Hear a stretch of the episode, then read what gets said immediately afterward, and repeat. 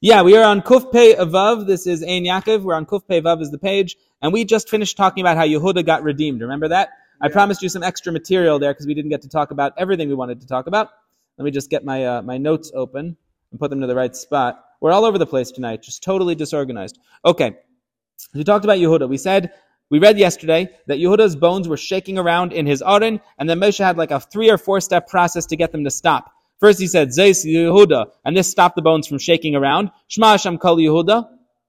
Shma Hashem Kal Yehuda. Then the, uh, that, that was what made the bones go back in their sockets, but he still couldn't go up to the Masif to the Rekia. He still couldn't go to the base medrash Shalmaila to learn Terah. Then Moshe said, Vallame to Vienu, and he was in the base medrash Shalmaila, but he wasn't able to, resi- he wasn't able to d- do the back, no, not paskin it. He wasn't able to do the back and forth. The Shaklavataria. He wasn't able to argue with everybody. Then he was able to argue with everybody, but wasn't able to paskin. And then Moshe said the final thing that allowed him to paskin, which means that there were three stages up here in ascending order of him getting fully redeemed. There was that once his bones were back in order, there was he needed to get into the base medrash to learn. He needed his bo- he needed uh, he needed to be able to have a back and forth conversation with the other Talmidei Chachamim, and he needed to paskin halacha liba de hilchasa. Okay. There is a mimer here that I have, that I brought last night that I didn't get to talk to you about. It's the mimer Alpayim Shana from Tavshin Yud Aleph.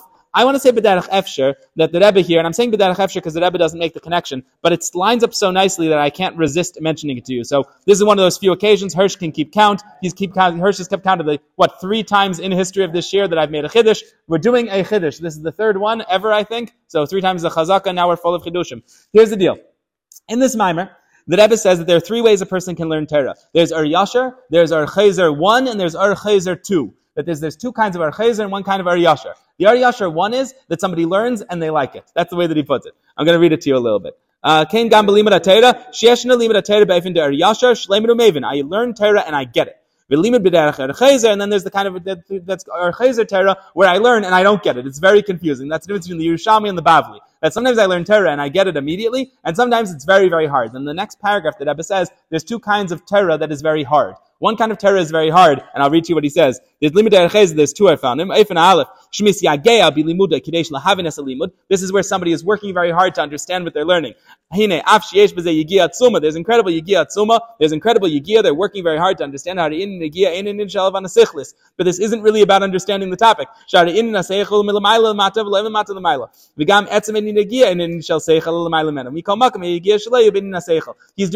in Seychah, but it's not straight up Seychah because he's really just struggling to figure out what he's talking about. This is the back and forth of people in a base medrash. That's the first kind of Archezer, where I don't get it, but I'm, uh, I don't know, I'm harving in a tesis, I'm trying, I'm, I'm having an argument with parrots over how to read this uh, this rashba. That is one kind of Archezer. Then there's an Archezer that is above that. The highest level of Torah learning is Asukesh Maitza Libida Hilchasa, Paskining, opening a Gemara, and opening Rishonim, opening Achrenim, and figuring out the Halacha Libida Hilchasa. The Rebbe asks, that doesn't seem to be higher. If we're saying that the deeper and the more difficult something is, the higher you are, things don't line up. And the Rebbe's answer is that at that point, I don't have any seichel involved at all. I, I only am looking for the will of Hashem. I'm trying to look through Torah to find what God wants, and that is in fact the highest level. Then when God, li- then when, when, then when the Rebbe lines this up in different levels, where these things fall in Seder Yishdalshlus, he says that of course the regular learning is an Ariyashar, and that's understanding the information, that's like the Talmud Yerushalmi. But this lower Archezer, he lines up with Tanig Murgash, Pneumius Atik, Pneumius Atik, and the food that we'll eat by Sudas Mashiach. And then he says this final level of learning, Asuke Shmaitza Libida Hilchasa, is the highest level of all that corresponds to Eilam Haba, the level where we're not going to have any food and any drink, the Eilam Atria. This corresponds to Atik itself, to Pneumius Atik itself, not just Pneumius Abba, the way that it's in Pneumius Atik. This is the highest level of all. I want to say B'darach Efsher, that if you look at Yehuda ascending, he's ascending through these three levels that the Rebbe delineates in the mimer. First of all, he's not even able to get into the base medrash. That would be the first level, which is a Torah de'ur yashar, which is just learning, the, just knowing what's going on and, and understanding. He wasn't able to get into the base medrash to learn in the first place. Level number two, he's, he gets there, but he's not able to have the arguments over the tesis, over the arguments over the rashba. He's missing level two, which is that first kind of Archezer, which corresponds to Sudas Shel Mashiach. This actually lines up very nicely with the Ben Yayada who we saw yesterday, who said that in that level of Eilam Haba, at that level at the Masif to the Rekia, they have their bodies still. And then he's not able to ascend to the level of Asik Shmaitza Liba de Hilchasa, where he actually can paskin. He's not able to do that. Why? Because that's still beyond his reach. That's the level of Eilam Haba that transcends any physicality. That's the level of beyond Sudas Hashem Mashiach. That's Pneumius Atik. and Moshe needs to give him a special bracha to let him reach the very highest level, Pneumius Atik, of being able to paskin. So B'darach Efsher, this mimer is lining up the same things in Saita. Um, just to just to share a little bit with you of a, of, of a personal Ashgacha Pratis tonight, is I've been, I, I, I thought about this mimer and thought, oh, I'd really like to connect this back to what we said over in Seychah. So I opened up my notes that I took. I take notes whenever I learn anything. I opened up my notes that I took on that mimer when I was learning it. And in my notes it says, try to connect this to Seychah on the stuff. So when I was learning the mimer, I thought about Saita. Now I'm learning Saita, I thought about the mimer. Yeah, last year when I was learning the mimer, I wrote, think about Saita, and now that I'm learning Saita, I thought back about the mimer. This is the this is one of the advantages of writing down things. You should write, uh, a friend, the, the pen is your friend. Write things down. Okay. That's from yesterday. I don't know if I left any time for any new stuff. I did. We have five minutes. Let's keep going. Okay. The halacha. Excuse me, that's not what that means at all. There's a shva there. She would go, huh? What? I am, thank you. I must have turned the page because I got too excited. Tanya, thank you very much. Kufpeh Avav, thank God for Shashil. Tanya, when a person is about to get killed, Rahman al-Itzlan, they've done a big Aveda, Bezdin's gonna kill them. The guy, we put a uh, loincloth of some kind, we put a little something in front of him, because that's where his erva is. We, we, we stone people naked. People get stoned naked. We learn that from V'ahavta l'reacha kamecha. Bara l'misan yafa. If you really love your friend, you'll choose a good death for them. So that is, we stone people naked because it feels better to be stoned naked. It doesn't hurt as much. They die faster. I don't know.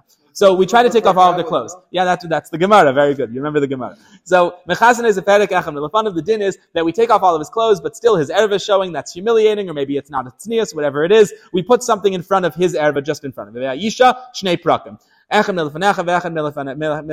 But by a woman, we put something in front and in behind, and the Gemara says there, because her entire body's erva. Both both directions interest people who are looking, unfortunately. That's erva for everybody, so we, we need to cover both. Okay, okay, okay. I'm not going to get into the details now. Amar Rava. Rava says, Gemiri, we learned out. Rava says that we've learned, it's a tradition, that your Yetzahara only has only has control over something that your eyes have seen. So there's a tesis here. This tesis at the bottom of the page in the Gemara says that this does not apply when someone's about to get put to death. Why? He says that there's a rule that's brought in Chagiga that arayas, whether they're in front of you or not in front of you, you'll always think about them. If you see if you see a woman you're interested in and then she walks away, you'll be meharher about her for days. You can keep thinking about her. However, when it, so that seems to be a a, steer, a a contradiction of what we just said, that the Yetzirah is only shaylet on something that your eyes are seeing. This doesn't. This it seems to be that the Gemara says elsewhere that when I see something, I'll have that Yetzirah forever. And the answer is that doesn't apply to someone who is about to die. When someone dies, you don't have that hirhur about them anymore. You can see them once they're dead. You'll never think about them again. This is a beferish tesis. The reason why I'm telling you this is because the Nete Gavriel, uh, Rav Gavriel Tziner, he wrote a letter to the Rebbe where he was very strong. I, I think this was in his younger years before he before he adopted all the bittul he has now to the Rebbe. Because in these, maybe I don't really know him very well. Maybe he still comes off that way. I don't know his personality, but it's a strong letter. He writes to the Rebbe. The Rebbe had just published a book where his mother is uh, depicted on the cover. The Rebbe was involved in the publishing. Rebbe Tzimchana was depicted on the cover. And this, if you don't know, caused an incredible tumult. People were very upset about it. How dare you picture put a picture of a woman on a book? Uh, you know, even to this day in the Haredi newspapers, this is a constant source of controversy. So the Nitya Gavril wrote to the Rebbe and gave him like five reasons in Poskim that he thinks this is also and that the Rebbe should withdraw the book. And the Rebbe wrote back to him, do you not know the tesis at the bottom of Masechah Saita that says that once a woman's dead, it's not an issue, and he's mitzayin to this tesis. So he says, this tesis from our Indian here, that Ein Yaakov, that Elam Haba of Reis, the Rebbe goes, is a beferish tesis. And he doesn't say it's beferish tesis. He circles it and says something like, tesis, question mark? He was, how could you have missed the tesis? So the Rebbe answered the question of how he can put a picture of his mother who's not alive anymore on a book using tesis, who says that it's not an issue of hirur. The Rebbe also answered every one of his questions with like circling a word and being mitzayin to a place in Shas. The uh, Gaonis is not something we even need to talk about. And Nasi is beyond Gaonis, but it is a fun letter to read. The other thing I want to tell you is that the uh, is that there is a where do I have this?